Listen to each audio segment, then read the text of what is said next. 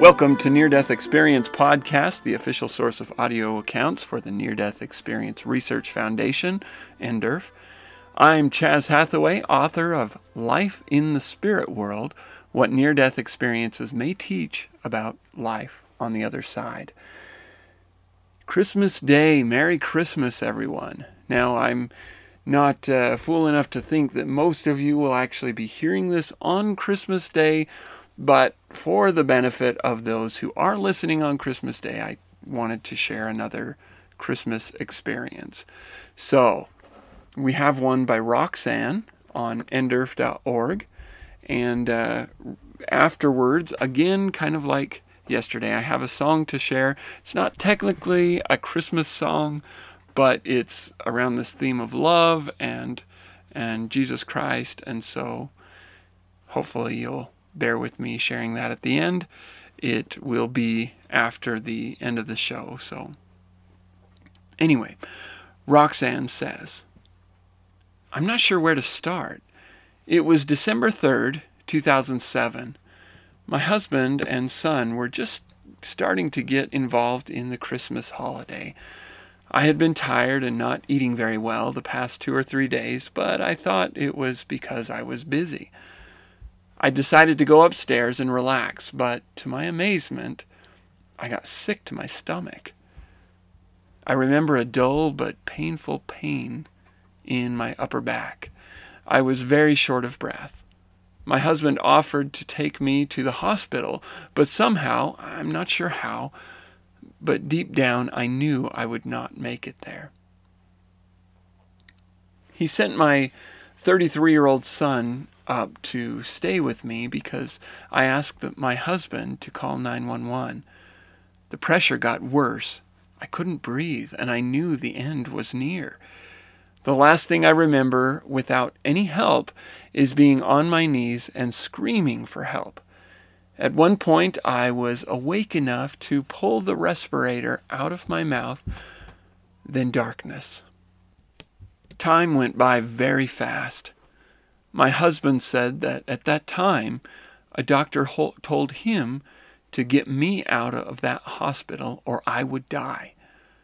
They, my family, had transferred me to a different hospital. That is when they put me in a coma. I'm not sure when my near death experience took place, but I did flatline seven times, I was told by the staff and doctors that helped me. They now call me the miracle woman. My experience was this. First, it must have been dark. I was not in my body, but rather in a spirit form. I didn't walk, but floated or flew. The first thing I remember is seeing an old country store with a wood porch. There were young children sitting around.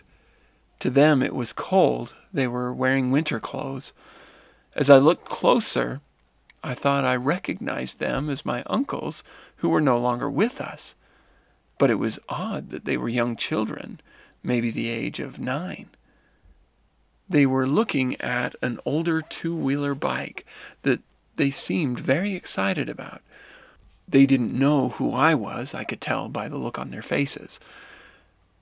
There were a total of three or four children there, I saw that their pants were getting wet, and I told them, um, Grandma is going to be so mad at you.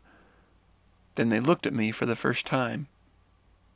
At that point, my grandmother's voice and a vision of her face, much younger than I remember, came and said, Roxanne, come to my house and we can take we can make bread. This gave me great comfort. My grandmother was famous for her homemade bread, at least in our family, not to mention her home.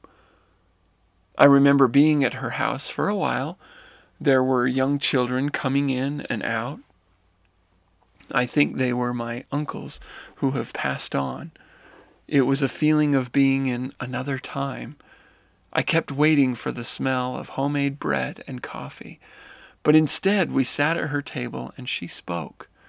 She had no regrets as a mother.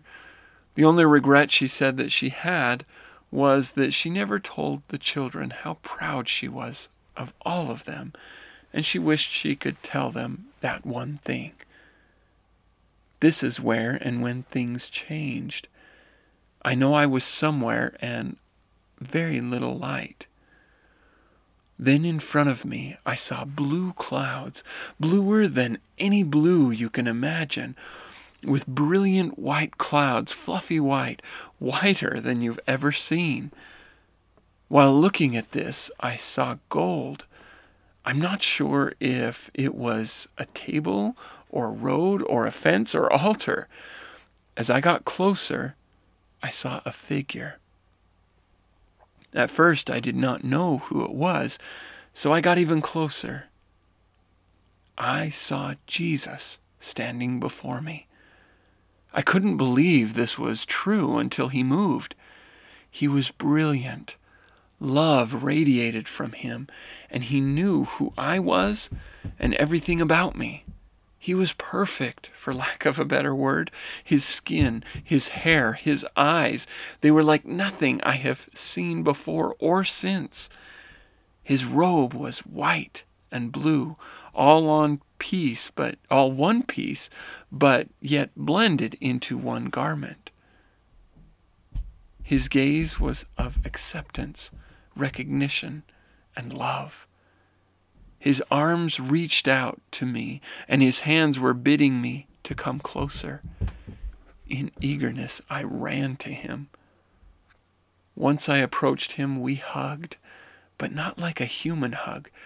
There were no bones. It was like his spirit went into me and mine into him, and I was at total peace. Then I saw myself as a child, about three or four, naked, squatting on this platform. It was white. These giant angel wings closed around me. When they closed, there was a small amount of blood near the base of the wing. I felt safe and warm. I came back knowing that Jesus loves us no matter what, and He is waiting to welcome us. He is with us always in spirit. I have never been a bad person, but now I want to be an even better person. This experience has changed me and my attitude toward life. The seven times I flatlined happened within two and a half days. And that is the end of Roxanne's account. And what a beautiful account it is.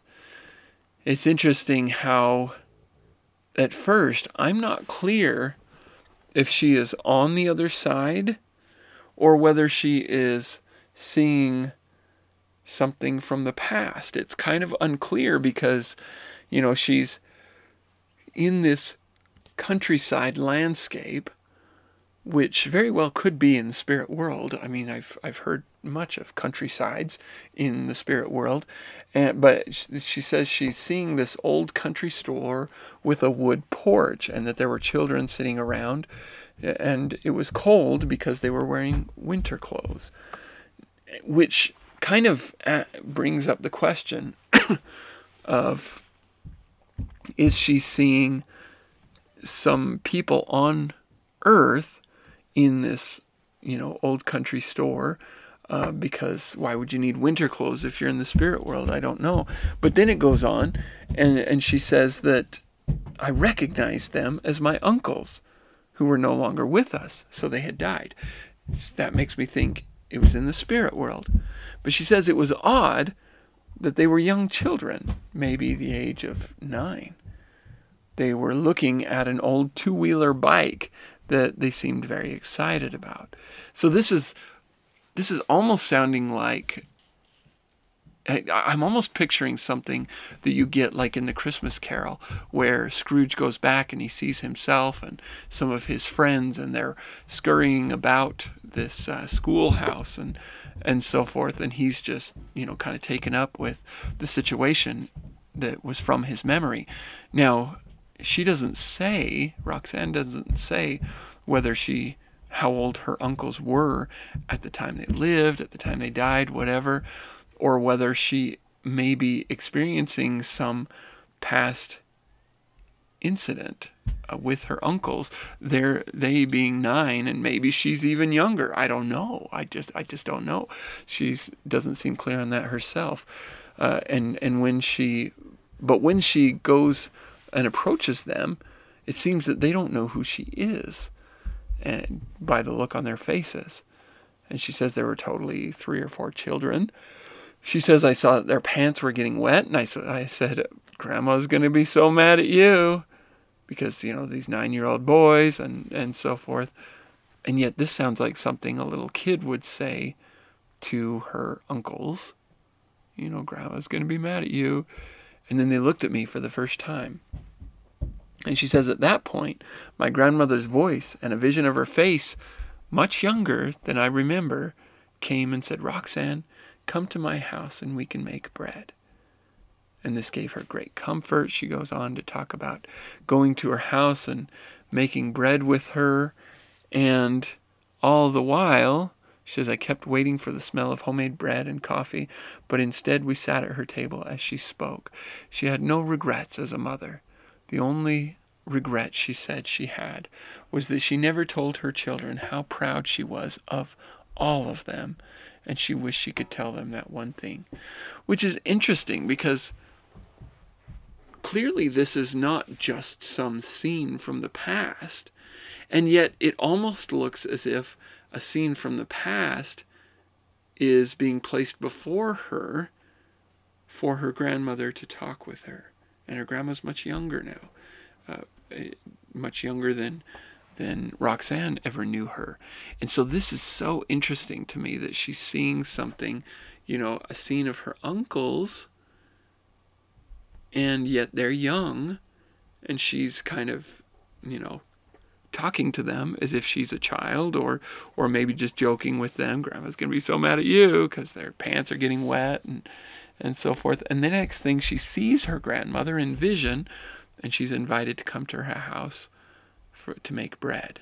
And then she's sitting talking with her grandma about her regrets. No no regrets really except the regret that she never told her children how proud she was of them which makes me think she was probably telling her that so that she could go back and tell her other children, which would be Roxanne's aunts and uncles and mother, how proud she is of them. Interesting. And then things get really interesting. She says that's where things change. At first, she's in kind of this dark area with very little light, but then these blue uh, just blue beyond blue clouds with white beyond white clouds um, come forth, and within those clouds there is someone, and she can't tell if it's a table or a piece of a road or a fence or an altar, something that this being is standing on. And as she gets closer, she sees that this figure is Jesus Christ, and she recognizes him as such. And at first she kind of can't believe her eyes, but then he moves and he was brilliant, love radiating from him. And, and she describes him as being perfect in appearance. His skin, hair, eyes, everything was perfect. And the perfect love coming from him, the acceptance, the recognition, and love. And then he reaches out to her to come closer. And as she approaches, she hugs him but she says this isn't like a human hug. And it sounds to me from her description, she says it was like his spirit went into me and mine into him. And I, I was at total peace. It sounds like merging to me. They merge and they share this wonderful expression of love, a hug like nothing we can experience here. And then all of a sudden, it appears that she's probably having a piece of life review because she sees herself as a child. And it's unclear what's going on in this situation, but it appears that she is being protected or maybe loved in the midst of some kind of trauma. I, I only say that because, you know, she's naked squatting on this platform and there's a little bit of blood on the base of the wing of one of the giant angels that are closed in around her. Whether they're protecting her, whether they're shielding her from some kind of trauma, it's unclear. It, she doesn't say, she doesn't even necessarily seem to know. But the the message or the uh, situation seems to be something from her life where as a young child of three or four she's protected by these angels and whether she's aware of the angels or not at the time again that's unclear but in this situation review if you will this memory review a, a single instance uh, of memory that is brought before her is one of loving protection, of, of angels surrounding her, and feeling safe and warm. She says, I came back knowing that Jesus loves us no matter what, and he is waiting to welcome us. I love, and I love these last couple of lines here. She says, He is always with us in spirit. And then she says, I have never been a bad person, but now I want to be an even better person. That seems to be what the influence of the presence of the Savior brings love and acceptance beyond anything we can describe, and a desire, whatever our state, to be an even better person, a more loving person giving up the parts of our lives that we ju- just know are not part of who we are meant to be, who we are capable of being. He sees beyond those things, those faults of ours, and sees the person that we can be, our potential, who we are meant to be. And by seeing that and embracing that part of us, He propels us into that person that we are meant to be, who we can be, who we're capable of being, leaving us feeling a loving acceptance from Him, but wanting to be a better person. How beautiful! How beautiful! And what a what a beautiful Christmas message that Jesus Christ, that that child who came to this earth in the most humble of circumstances and died in the most humiliating of circumstances and returned to share this message of love to the world is now sharing it over and over in the lives, in the miracles of the people across the world, in our own lives, in small ways, in big ways, in tiny ways, and in, and in some ways that we may not even recognize until we get to the other side and look back and see He was there with us all along. That message of love is so all encompassing and so universal. I don't care what religion you belong to, I don't care what ethnic background you have, I don't care what country you're from. Everywhere that message of love permeates. And in the times of the most tragic difficulties and traumas of war and suffering and pain is often when that message takes on the most potent flavor of joy and and relief and suffer uh, uh, from suffering, the most f- feelings of of absolute joy and acceptance and love and in that, we often do our greatest growing. We are told from these experiences that we are here because we wanted to learn. We wanted to experience so that we could become beyond more than what we were. And like Roxanne experienced, this life, I think, will make us leave saying, I wasn't a bad person, but I want to be even better. And those of us who are familiar with this message, who recognize it, are in a unique position to be able to experience that now while we are in the position to do the most good, to share the most love. So, with that, let me share with you or give you a little preamble to the uh, song that I'm singing today. And uh, this is not traditionally a Christmas song, but in in my religion, it's a very simple, very short. It, it's considered a primary song initially, one one for children, um, and the words are "As I have loved you, love one another," uh, and it's it's the message that Christ gives his disciples in his last supper with him just prior to going up and suffering in Gethsemane and then immediately after being taken to taken off to his trial and eventually crucifixion. It's it's basically his last words and last message to his disciples. And the while the uh, the original song itself is very simple. It's just these words uh, quoted from the Bible, more or less, made to rhyme, obviously. But uh, as I have loved you, love one another. This new commandment, love one another. By this shall men know ye are my disciples, if ye have love one to another. And that's the whole song. And it's very short. It's a beautiful song. And I thought, in coming up with an arrangement for this song, I thought it'd be fun to do that as if the song is the chorus to the song and then add some lyrics in or create some lyrics. And so that's what I did. I wrote some lyrics around this uh, context of Jesus being among his disciples for the last time, his last message to them being one of love, love, love. So, with that, I want to wish all of you a very, very Merry Christmas and thank you, all of you, so much again for listening.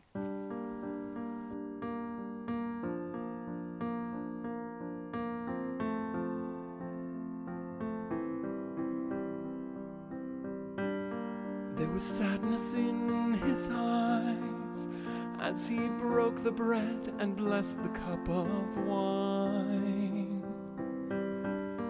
His gaze turned to the skies. I wish I'd known it'd be the last I'd see him dine. We sang songs of grace. I could have sworn I saw his eye release a tear. Then he looked into my face and spoke with mighty words, both strong and clear.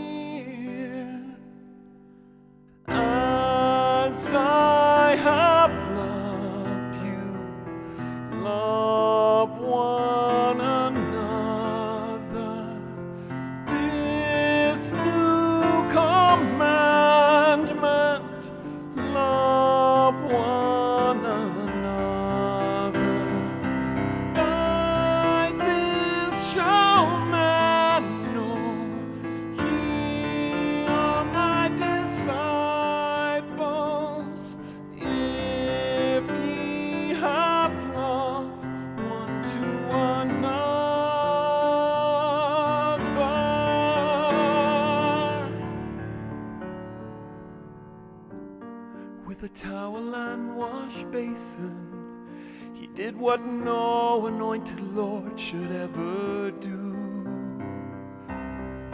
Washed my feet, I tried to chasten, but again his words surprised and pierced me through. If I don't wash you now, you can never have part with me. Let me give. Must understand somehow. Do the same to one another while you live.